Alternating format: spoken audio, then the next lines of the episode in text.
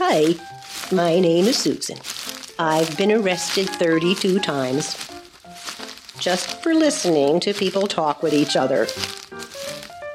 The problem was, I used to hide in the bushes outside the windows of people's homes to enjoy listening to strangers talk to each other. It's just something I like to do. I get bored and lonely sometimes, you know. Hey, Susan, don't do all that. There's another way to enjoy random conversations? Now, thanks to the podcast show, I can enjoy listening to conversations with strangers and learn something new every week. No more listening outside the window just to enjoy a good conversation. Tune in weekly on Wednesdays and subscribe for updates on your favorite platform to the Toddcast show and help our podcast family continue to grow and share around the world.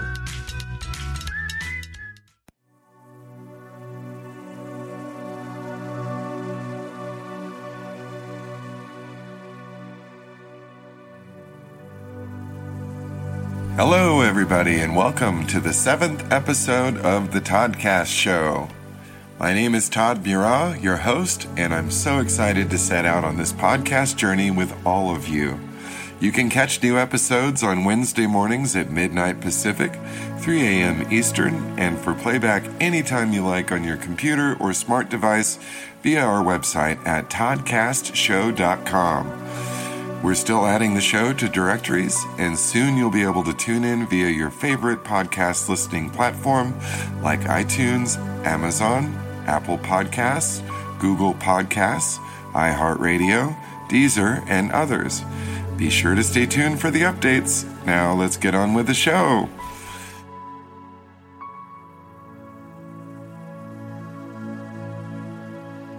So today, I'm going to do another one on one with you, the listener, and it's been weighing on my heart a lot to speak to you about parenting. And in my own experience, um, some of the things, you know, from being from a single parent family, and uh, some of the things I was blessed to get having met my father again later in life. Um, but in terms of society and how people behave and conduct themselves, I think a lot of what's learned comes from parenting. Of course, we learn from our parents, right? From the time we're born. We take these cues and follow their lead, and we trust them to protect us. Parents are everything, and uh, without them, none of us would really have made it. You know, we needed someone to protect us and feed us, and I mean, babies don't go to grocery stores on their own. But parents are really, really special. And, you know, I don't have kids myself. Um, you know, but if I did, I can only imagine how much I would worry about them all the time. Um, but for those of you that do, you know, my hats off to you. You know, it's quite a responsibility, and you're really adding a lot to the world, bringing children into it. Um, but for me, I think about how parenting impacts the lives of others and those around them through the behavior of the child, now adult.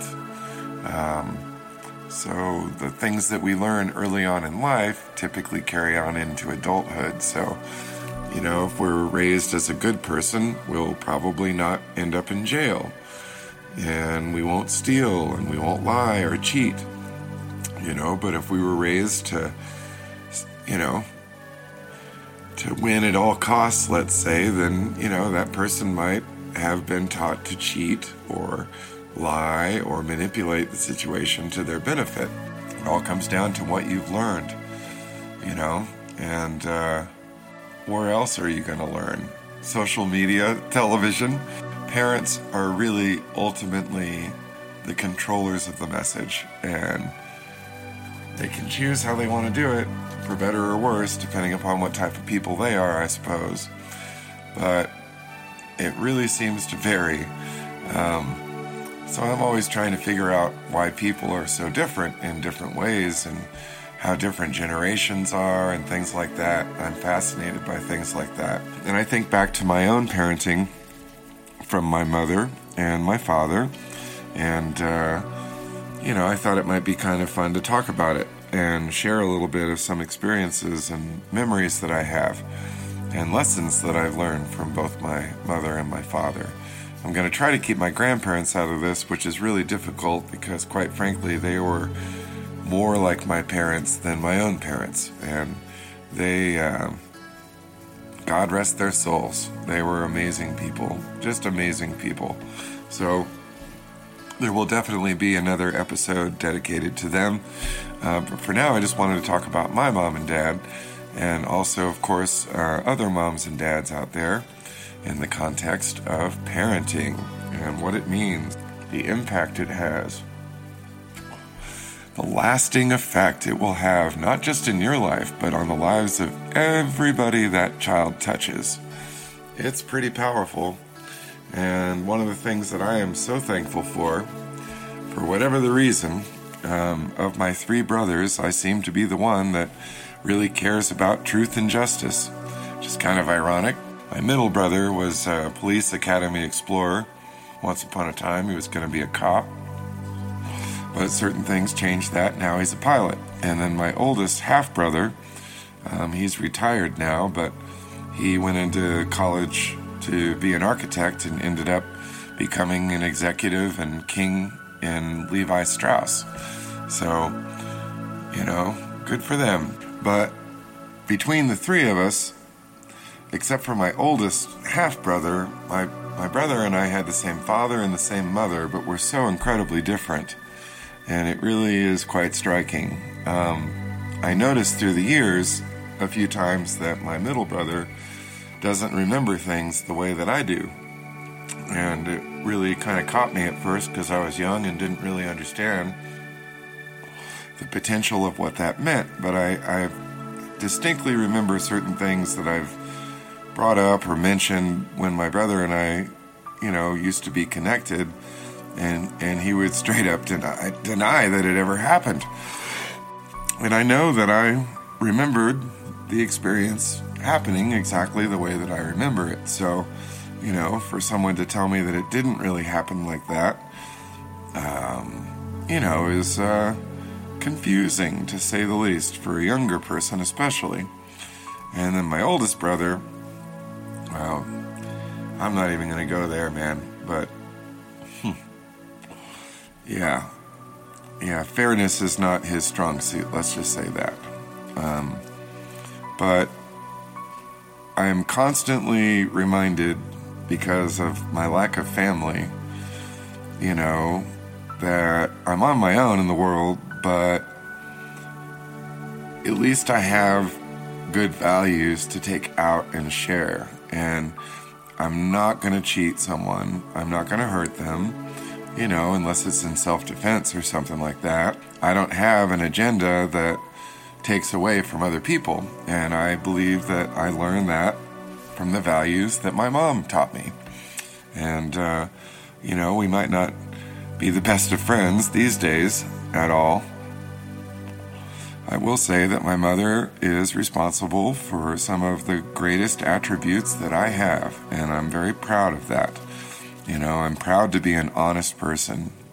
You know, I'm proud to prioritize other people, and I'm proud to be, you know, a bit of an empath towards others.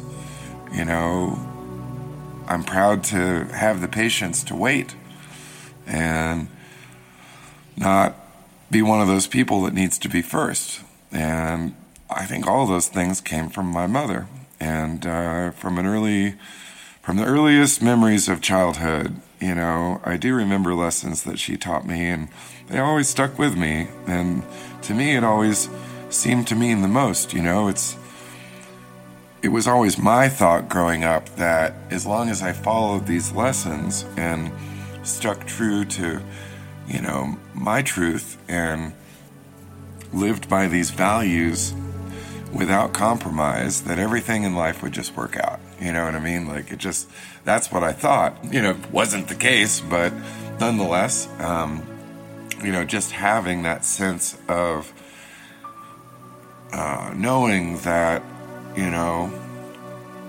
I'm not a criminal. Um, I'm not the person that you have to worry about. You know what I mean? I like that. And there's a lot of people out there that can't say that. You know, they're proud to be the, the criminal and, you know, to trick you or whatever. And uh, that's just pretty crazy stuff, you know? And I don't get it. You know, I'm not sure what types of parents a person has that enables someone to go and hurt someone else or kill them or any number of other things, uh, rob them, you know, hit them for no reason. I mean, it's crazy, but it's on social media almost every day, people doing stuff like this. And I mean, I didn't, you know, I didn't learn to operate like that. So, how did that other person get those things in their brain that made it possible for them to go out and harm other people and lie and cheat and steal? Wow, I don't know. But I mean, maybe I'll get a chance to interview somebody that can explain it to us. But you know, I uh, I do have to be really grateful, and um, you know, the the things that I can't change in myself and wouldn't if I could.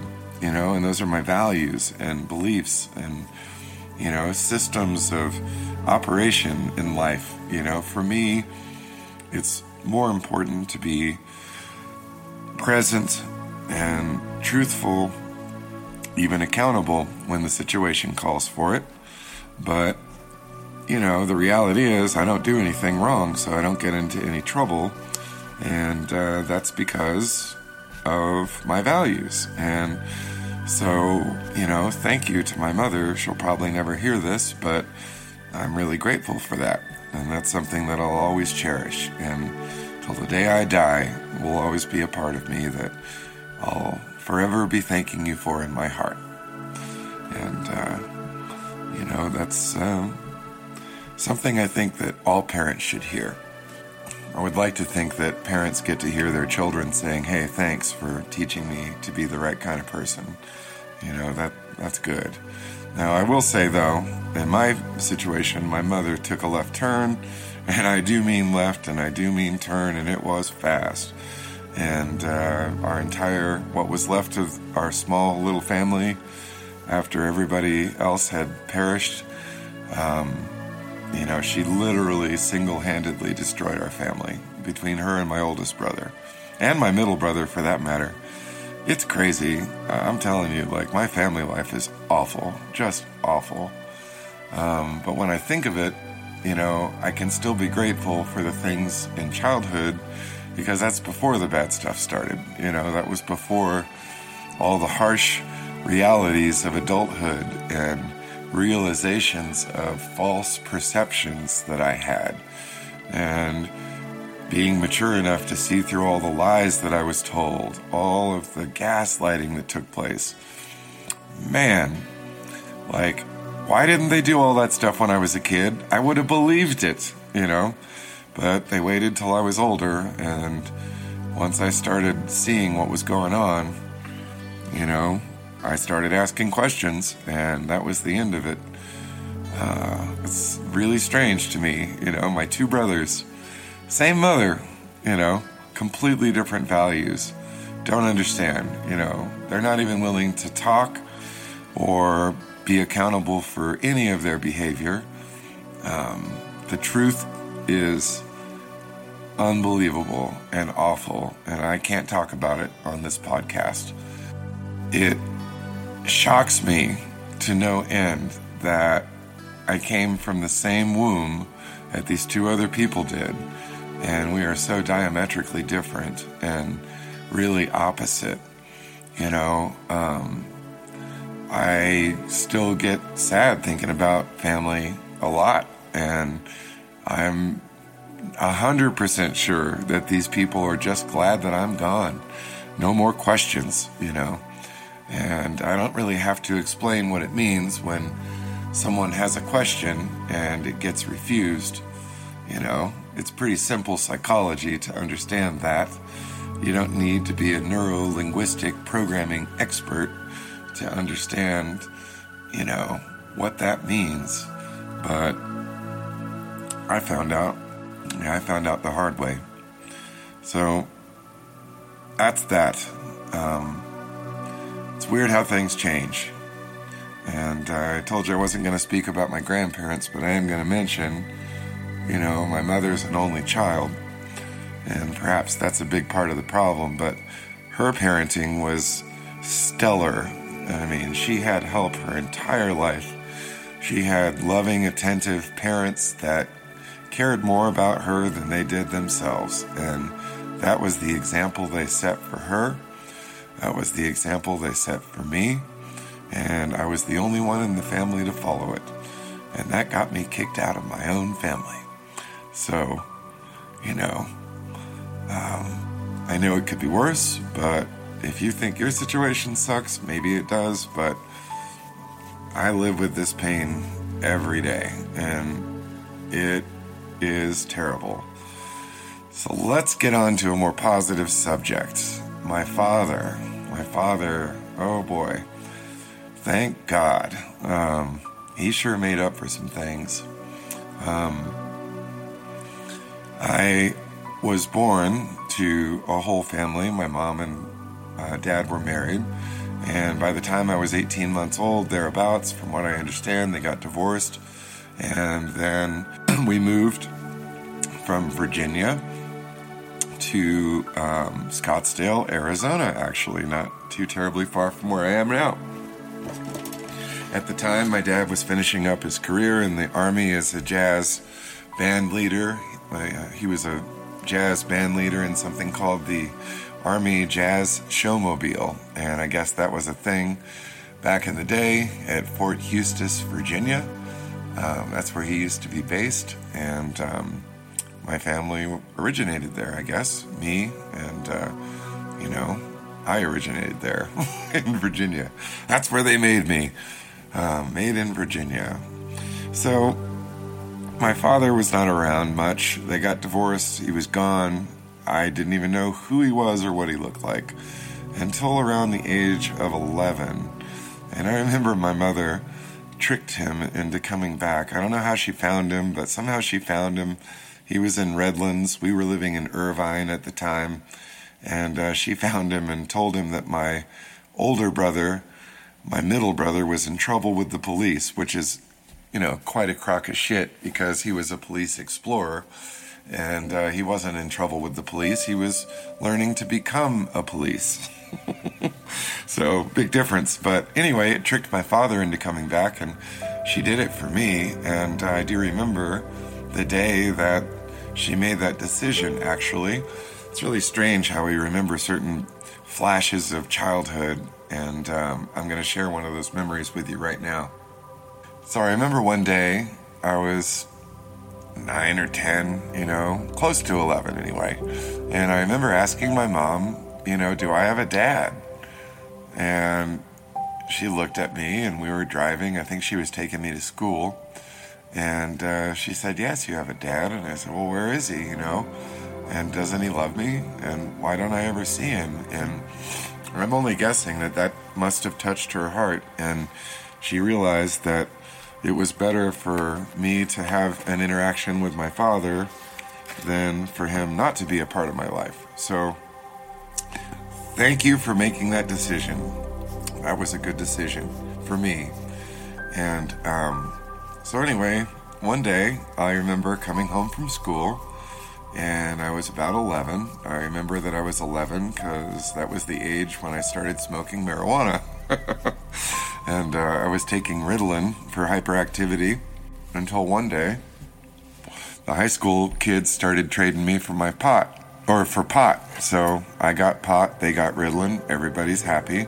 I got to be relaxed. It was cool. So my father showed up after that time, and um, one day I remember walking into our apartment and seeing this guy sitting on the couch. I still have a picture of it um, maybe I'll post it on my website so that you can see it. But uh, my father was a beatnik and a very interesting cat.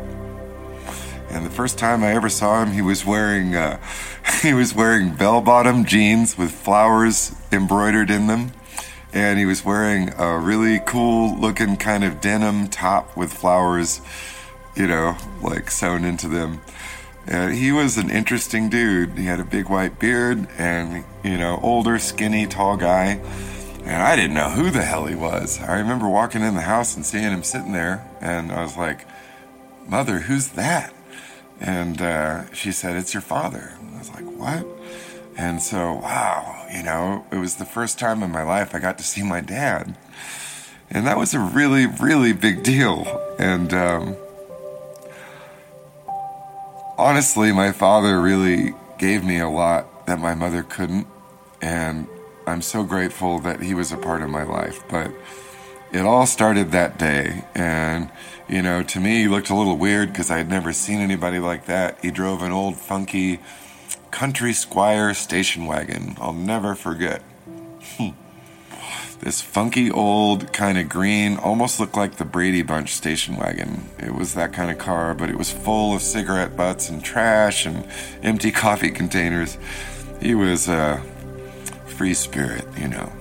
He didn't care about stuff like that. But so this day, when I was around, I was 11. It was somewhere in my 11th year of life. Um, you know, my mom went to bed, and my father and I, you know, I was young and hyperactive, mind you, and he had never been around that. So this was like probably my mom was having a good giggle about that as she went to bed. She's like, "Oh yeah, motherfucker, have fun."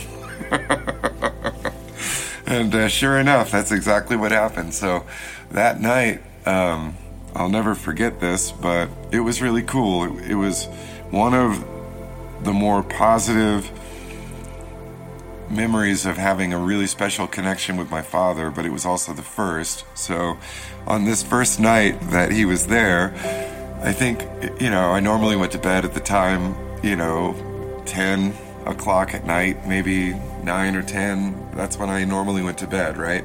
And uh, maybe 11, I don't know. But I remember back in those days, my mom let me stay up an extra hour for every year that I was alive. So every birthday, I got an hour extension on my TV time at night, which was kind of a cool little thing. And she was really smart to do that. That was very clever.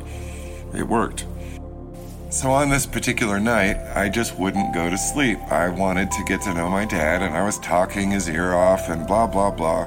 We were having all kinds of fun just hanging out. And that was it, you know. It wasn't anything weird or anything like that. But then, out of nowhere, he, he was so matter of fact about it. He said, Son, he goes, I beg your pardon, but I need you to excuse me. I'm going to go outside on the porch and smoke a joint right now. You're welcome to come with me if you'd like to. and holy crap, man, I grinned from ear to ear because I had already started smoking at the time. Of course, I went out on the porch and smoked the joint with him. And that was the beginning of a bond that honestly I would never be the same without. You know, that, that bond that we had is responsible for a lot of my maturity and spiritual awareness and self regulation and um, a bunch of different stuff. I'll get into that in a moment. But so we went out on the porch and smoked that joint, right? And uh, it was great, and we had a really good time. And so next thing you know, we're down at the hot tub in the apartment complex at like two in the morning, and uh, me and my dad, and I had never been down. I'd never even get to go out that late, you know. So like going to the hot tub with my dad was really really cool and we had a really good time that night. We stayed up almost all night just talking and joking. It was really, really, really, really special for me. And uh, to be honest, you know, I miss him quite a bit. But I have to be thankful for the time that we did have. And uh, so that that day, you know, was the beginning of my relationship with my father, and it worked out great. You know, he ended up uh, coming to live nearby and got a job nearby so he could be part of my life. And he was a solid part of my life for, gosh, five years, something like that, until I got into high school. And then somewhere in high school, he's like, you know, you don't really need me right now. I'm going to go back to Florida because he was born in in um, Lakeland. I always want to say Mulberry, but it's Lakeland, Florida. He was born and he died in Lakeland, Florida too. And uh, it's crazy. He was born and died in the same place. But so he left to go back to Florida, and I was going through high school and having a good time and doing my thing, you know. But I really missed my dad, and so when um, you know when it came time to graduate, I decided to go and live with him in Florida, and that was a really great decision because it was the first and only time I'd really ever moved out on my own. But I also was getting to, you know, have a really cool bond with my father and continue that relationship that we started years past. So I moved to Florida, and I remember, um, you know, the experience getting there. Um, that's a great story in itself. Maybe I should tell it really quick. Yeah, I guess it's story time. Um, so I'm just getting out of high school. I was working at this place called Godfather's Pizza. I was a delivery driver at the time. And I had made plans to go to Florida on a Monday. And I think my last day at that job was on a Friday, uh, just preceding the Monday that I was planning to leave. I was planning to drive all the way across the country by myself I'd never done that before. I was super scared. I was only like 18, so I was nervous. So, the very last, this is the crazy thing about how life works sometimes. The very last delivery that I had that day was to a law office. In that law office, I had been in maybe a dozen times before. It was a really neat old building, and I always liked the architecture and that particular day, I commented on the fact that I won't be seeing it anymore and that I'll miss it. You know, I like coming to your office; it's really cool, and you know, um, and they're like, "Oh, where are you going?" I'm moving to Florida. Oh, really? Oh, okay. And so I started talking to the lady in the front about it, and then some other lady came out, and it was a fairly attractive Asian woman, very attractive actually, and she came out and paid me and I'd never met her before, and she was like one of the lead attorneys or something like that, an older lady. so I told her I was going to Florida, and she goes, "Oh, really? Whereabouts?" And I was like, "I'm going to Orlando." And she goes, "Really? I need to go to Jacksonville." And I'm like, "What? Are you kidding?" Um, do you want to go with me? I'm leaving on Monday, and I'd love to have somebody to help me drive. And I don't know how it worked out, but like I went from like the last delivery to um, taking this lady out the next day. I took her out somewhere to dinner, and then I took her to a movie so we could make sure we were comfortable together, and then took her to meet my grandparents and my mom, who I lived with at the, at the time. And it was fun telling them, yeah, I'm going to take this Asian lady with me across the country. oh, I can only imagine what they were thinking, but they were right. They were so right. so this lady liked me, and um, agreed to go with me. So I went and picked her up on Monday morning at her house, and she had her, you know, little suitcase and a couple of things, and I had all my stuff packed in the car, and I think I might have even been pulling a trailer. Um, and so, you know, we get in the car and we start driving, and we made it mm, right about to the Nevada line or Arizona. Do you pass through Nevada that part? No, no, no. We were on the 10. So it was, I believe, Arizona, but we were just getting ready to leave California. Yeah, I think it was getting into Arizona. And I was like, hey, you know, I'm a high school kid, remember? And um, I was like, hey, I just uh, wanted to let you know that I don't want you to be uncomfortable or anything, but I'm, I'm going to be smoking a little bit of pot while we're driving. I told her. And she's like, oh, marijuana. She goes, I haven't smoked pot in like 20 years. And I'm like, oh, okay, great. You know, no problem. Didn't think anything of it. So we're driving along and everything's great. And so I would stop every now and then and do my little pit stop. And, uh, you know, she would get hungry. It was pretty funny and cute all at the same time, even for a young guy like me at the time. She'd say, Oh, I'm so hungry. I need to eat. and so every time I would stop, it would be followed by her having a little snack. And so we made it to Fort Stockton, Texas. We made it all the way from San Diego to Fort Stockton, Texas. And uh, that was cool. And we found a little motel there and got two beds and everything. And we went in the room and, you know, got unpacked. I'm sitting there doing my thing, smoking, of course. I was a young stoner. And uh, she got out of the shower and came over and asked for lotion to be put on her back, and I'm not saying another word, but all I'm going to tell you is that we had the greatest time ever. Five days it took getting across that country, but um, it was totally awesome. What a great experience. What a great experience. So, you know, you just never know. You just never know um, what's going to happen. So I ended up dropping her off in Jacksonville uh, really late at night. We made it there at like midnight or something. And I remember driving to Orlando from there, and there was some really great jazz music playing on the radio, and I was listening to that. So excited about seeing my father again. And oh man, it was great. And I remember getting to my dad's place. It was an apartment up on the top floor of some building somewhere, and um, he was always like a maintenance engineer. So wherever he lived, he was always the guy that was the leader of fixing everything. And he was like a magician, like the Criss Angel of mechanical engineering.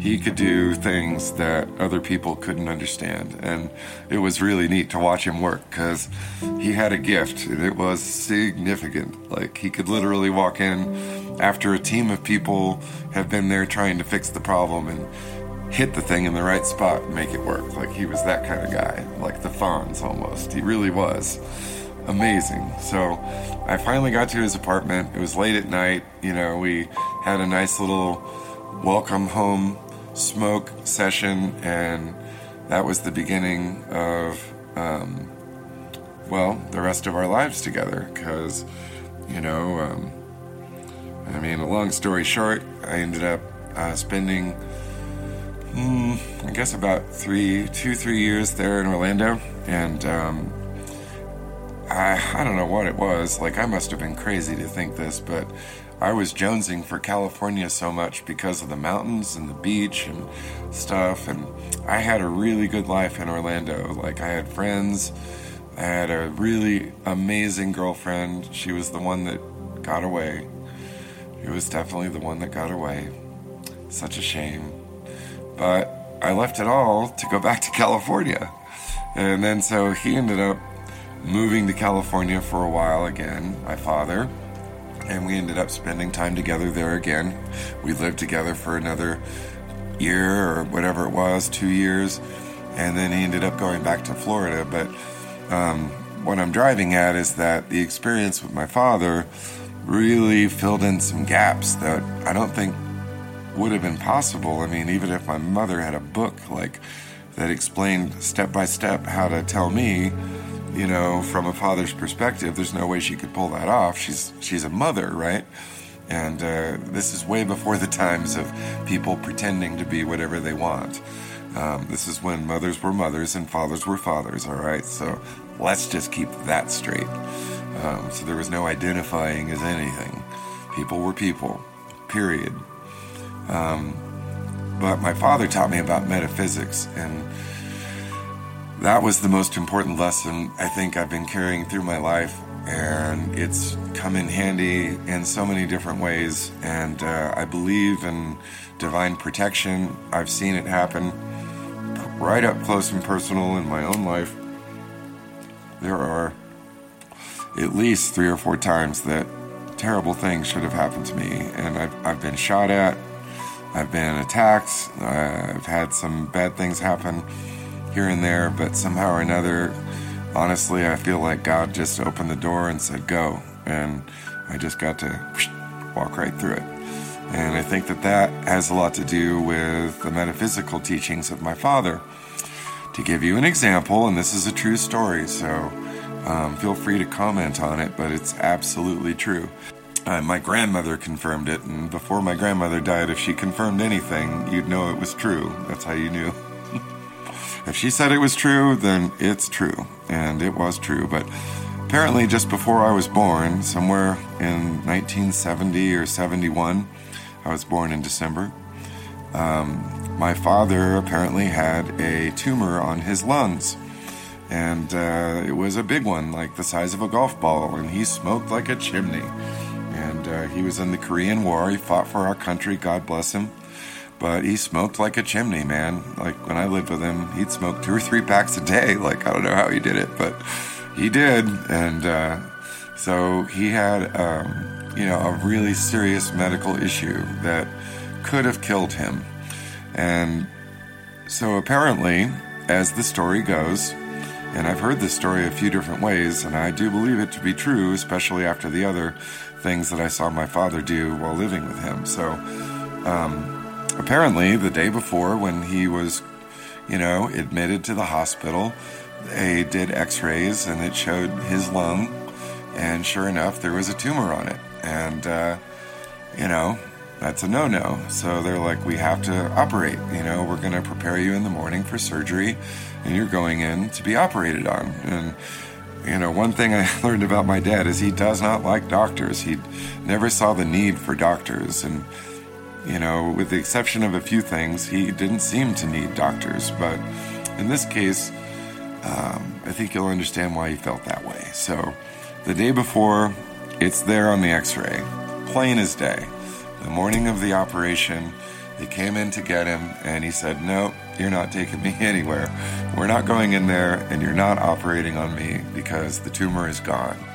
And the guy laughed. You know, the doctor thought that was kind of funny. And my dad was pretty matter of fact when he wanted to be. And he said, No, you need to do another x ray because I'm not going in there until you look on the x ray and see the tumor. So after enough back and forth, they agreed to x ray him again. So they did, and apparently that caused quite the commotion in the hospital. So one doctor turned into three, turned into six, turned into a dozen. They're all standing around in amazement looking at these x rays. On the left, the tumor yesterday, right there, clearly visible. This morning, the morning of the operation, not there at all, completely gone. Don't know where it went, but it wasn't there. And so the doctors, in all of their amazement, had no choice but to let him go. So he, so the other funny part of the story is apparently he, he called my house and my grandmother answered the phone and she thought he was calling from beyond the dead. Oh, you'd have to know my grandmother to see why that's so funny, but that just sounds hilarious. Um, so they came and picked him up and took him home, and that was that. So, you know, that's the man that was my father. He um, he was a great man. He he played jazz with some of the greatest musicians of our time: uh, Miles Davis, Dizzy Gillespie, Thelonious Monk, Wayne Shorter, Gary Burton, who I met in person with him and a bunch of others. They were all friends of his at one point in time, and he used to hang out with them and jam and smoke and drink and whatnot in the clubs after hours in the Pocono Mountains.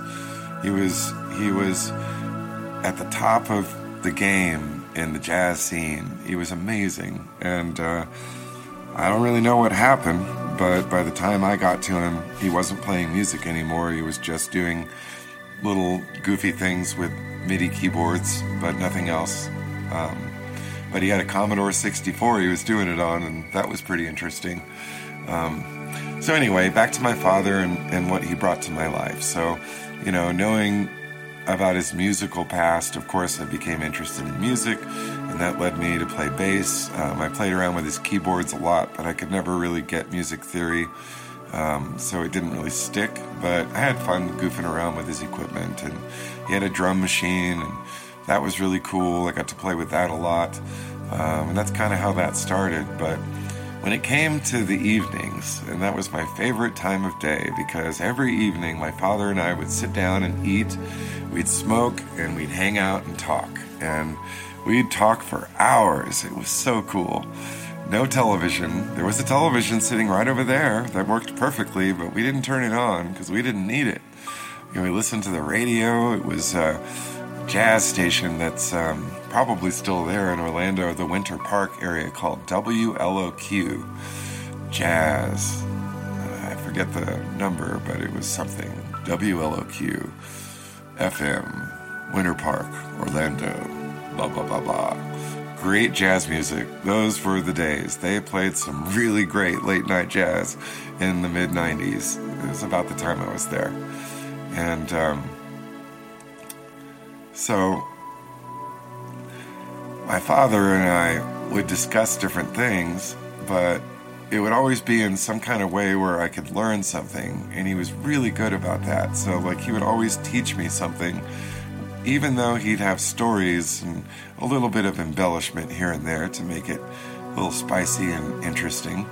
Um, but he would always teach me something, and that really stuck with me, and I could feel the love, you know, and um, the things that he gave to me through those experiences are so built into my nature that, you know, I really kind of struggle to describe them, but they're there and they're just part of who I am. And I'm grateful for that. I would say that my father came in at just the right time to help my life stay on the right path. I would never have considered a life of criminality or anything like that. That just was never in my nature. But he taught me how to look at things from a spiritual perspective and to see life as something that is not only joyful, but um, something we have more control over than a lot of people think. So, one of the examples I was looking for comes to mind now. Um, when I was living with him in Florida, we needed a car for me. He had a car, but I needed a car because it was time for me to go get a job and, you know, go off into the world and do my thing. And so we didn't know where we were going to get a car. There was no internet back then. Christ, we didn't even have cell phones. He had a pager. That's how long ago that was. This was early on in my living with him, actually. I'm just kind of bouncing around. Um, he said, Son, I'm going to show you something and I want you to remember how this works. And I want you to understand that you can do this at any time. And I'm going to tell you how once it happens. And he said, You need a car, right? And I said, Yes. And he goes, Okay, we need the right car, though, don't we? And I said, Yeah. And we need it to be for the right price, right? Because he was the only one with money. I didn't have a job. So he was paying for the car. And I said, Of course and, and we need it now, right? And I said, Of course, yes. He goes, Okay. He goes, Son, I'm telling you right now that your car is not only on the way, but it'll be here in just a few days. And I'm like, Huh? And he goes, Just watch, wait and see. And so, you know, I was very intrigued by this. I'm like, well, what the hell is he talking about, you know? And so, sure enough, it wasn't but just gosh, I don't remember the exact days, but it was it was within a week, maybe just a couple days, but it was it was definitely within a week. I remember that. He came home for lunch one day and uh, he goes, "Son, uh, I found your car." And I'm like, "Huh?"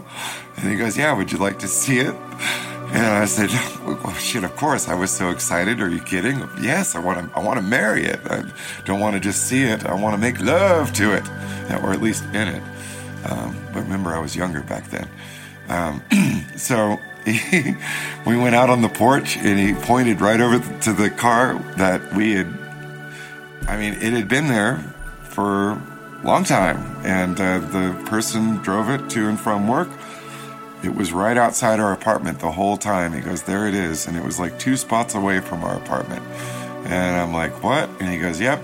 Um, I just, he, he had a maintenance call in an apartment where the lady was a teacher or some kind of administrator at a school or something like that. And she was moving and she wanted to sell her car. And she sold it to him for half of the Blue Book value. Um, amazing. So there it was. And that was the first example he set for me about how the law of attraction works and how we can really draw circumstances to ourselves or us to the circumstances or you know bring those two things together in some way um, outside of logical thought you know this this really caught me off guard and especially as a younger person it really captivated my imagination. You know, geez, if it works like that, you could do anything, right?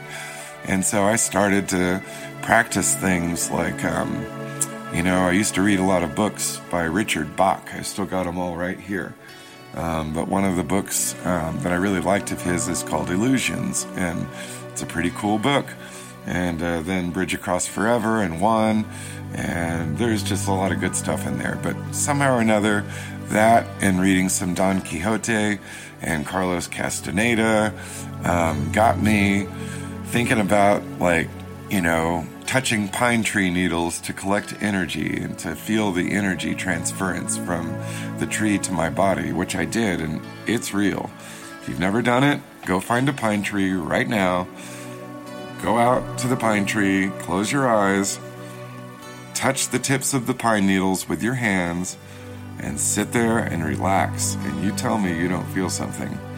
I couldn't believe it. But anyway, that was one of my first things. And then the other thing was cloud vaporization. So my uh, father and somebody else that I was reading about was mentioning something about this. And my father, especially, is like, you know what? He said, You might not believe this, but you can make clouds disappear with your thoughts. And I was like, What? Clouds disappear? Come on, man. And so, you know, maybe you just sit around and wait long enough. I don't know, but he got me into thinking about that. So I was like sitting out there, laying by the, you know, little pond and looking up at the clouds. And uh, the trick was to remove it from your mind. And that was the key. And, uh, you know, whether it's my imagination or not, I don't know, but I saw more than one cloud disappear, I can tell you that. And speaking of which, I almost forgot back to the lesson, um, I mentioned that my father was going to tell me why it worked the way that it did with the car um, attraction. He told me that if you can focus yourself into the space of already having received the gift that you're looking to receive, or something that you need, or even want in that case, but especially things that you need, you can ask the universe for that. But it's very important that you see yourself as already having it. So, in his mind, when he told me about it, he already had the car. Like in his mind, it was already done. And my lesson was wow, so if I focus in this way, then I can have an impact on the circumstances of my life. That is pretty amazing. And so that one lesson there, of course, spawned into many, many others. And so many dinners with really fun people, great times sharing and just laughing and having a good time. But, you know, um, without my dad, I just don't even know who I'd be today. So, you know, for any fathers that are out there, don't underestimate your importance to your children.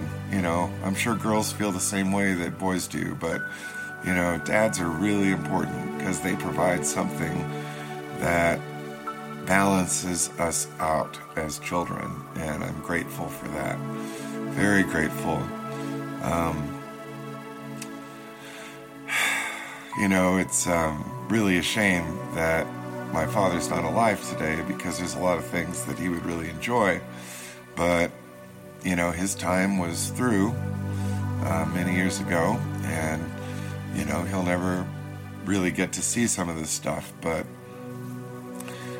if I could just tell him one thing, I think it would be thank you. I just really thank him and his life for, you know, making an effort to really be there as a solid role model and a man in a young boy's life who needed a man in his life. So, you know, God rest his soul, but thank you, Dad. So, I guess to wrap this up, it's about time, right? It's been a while. Um, without our parents, I'd be so lost. If we were just sitting in a room by ourselves and we were never given any attention or any interaction, no love or affection for the first few years of our life, we would probably have some very disturbing trauma and experiences from that. But the child that gets the love and attention and the proper direction and guidance, protection, and admiration, you know, is going to grow up to be a healthy minded individual and, you know, maintain their values and whatnot. So, you know, it's up to you, parents. What are you going to do? Um, I'd sure to be a parent of a millennial, I can tell you that. Like, the things that I've seen of that generation, wow, I've got questions. But I'm not from that generation. Uh, I wouldn't mind skipping back a couple and being born two generations ago. That would be kind of cool, but that's not how it is. I didn't ask to be born, but here I am. So I guess ultimately this is just a message about how parents are so important in our lives. And, you know, the things that they do, they might not even realize have incredible lasting value. You know, things that I didn't remember tonight I will remember later and want to come back and talk about, but you know, that's what I get for winging it. I like to wing it. So here we are. The bottom line is I'll never, ever undervalue the benefit that that has had in my life, and I'm really grateful for it. I think the next time I talk about this, it's going to need to be my grandparents because they were the one example that lived true until the day they died. Like they were they were never, ever, ever wavering on truth, Christian love, you know, supporting the family. They were real and very dedicated to that. Their entire lives were dedicated to our family. And after all that, the remaining three people that are alive in my family got together and destroyed what was left. That's the crazy irony of the whole thing. So, the very same person that I learned some of these things from that I'm so proud of as an individual doesn't even know that I have those qualities. My own mother is so out of touch and completely tuned out of my life that she doesn't even know that I'm a good person. It's really sad and it hurts me to even think about. It's awful. Parents, don't ever turn your backs on your children because it will scar them for life. And uh, no matter how much counseling I go through, no matter what I try to fix it, this ain't going away. And um, I really wished it would, to be honest with you. I don't need to deal with this stuff. But that's what happens, you know? Um, sometimes people make terrible choices. And those terrible choices have an impact on other people's lives. It's too bad they don't care about the impact or the lasting effects, you know? That's a shame. But it is what it is, so we'll just uh, leave it at that and just say, you know, can't fix everything. But anyway, so that's that. I'm going to close now. Um, Thank you for listening to me ramble on about this stuff. Uh, be a good parent, love your kids, set good examples, represent truth, justice, patriotism, and love. Demonstrate those things because children learn and they will act out on those things that they learn, good, bad, or otherwise. So that's it for this evening. Thank you for tuning in to the Toddcast Show. If you found today's episode helpful and meaningful, don't forget to subscribe so you won't miss out on what's next. Remember that the Toddcast Show is all about community and connection, so follow the podcast on your preferred social platform to keep updated on everything I have in store. Check out ToddcastShow.com to find out more. Be sure to tell your friends and family about the Toddcast Show so the podcast family can continue to grow and share on an international level. Thank you very much for tuning in. See you over on the next episode.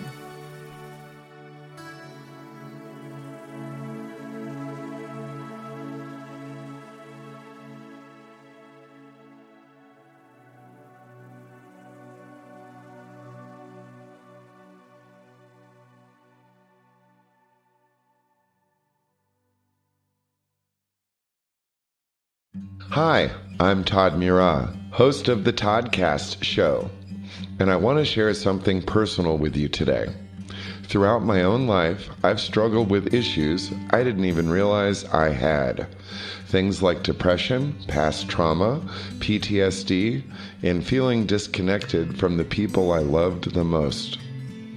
It took me hitting rock bottom to realize I couldn't fix myself alone. I needed help to unravel the tangled knots within my life, find myself again, and become stronger in the areas I was weakest. It wasn't an overnight transformation, but with time, I learned to change my thinking, my attitudes, and my entire paradigm for the better. I learned that it's good to ask for help, and that's why I want to tell you about our sponsor, BetterHelp. Thank you to BetterHelp for sponsoring this episode of the Toddcast Show. BetterHelp is the world's largest therapy service, and the best part, it's 100% online. You can participate from anywhere, anytime that works for you. It's simple to get started. Simply answer a few questions about your specific needs and personal preferences in therapy, and BetterHelp will match you with the perfect therapist from their network. It's really that easy. You can message your therapist anytime you need support and schedule a live session when it's convenient for you. BetterHelp is committed to ensuring that you find the perfect match to guide you along your journey to well being. As someone who went through therapy and came out way ahead of where I started, I want to invite you to take this step to a healthier, happier you today. My life was transformed through therapy, and yours can be too.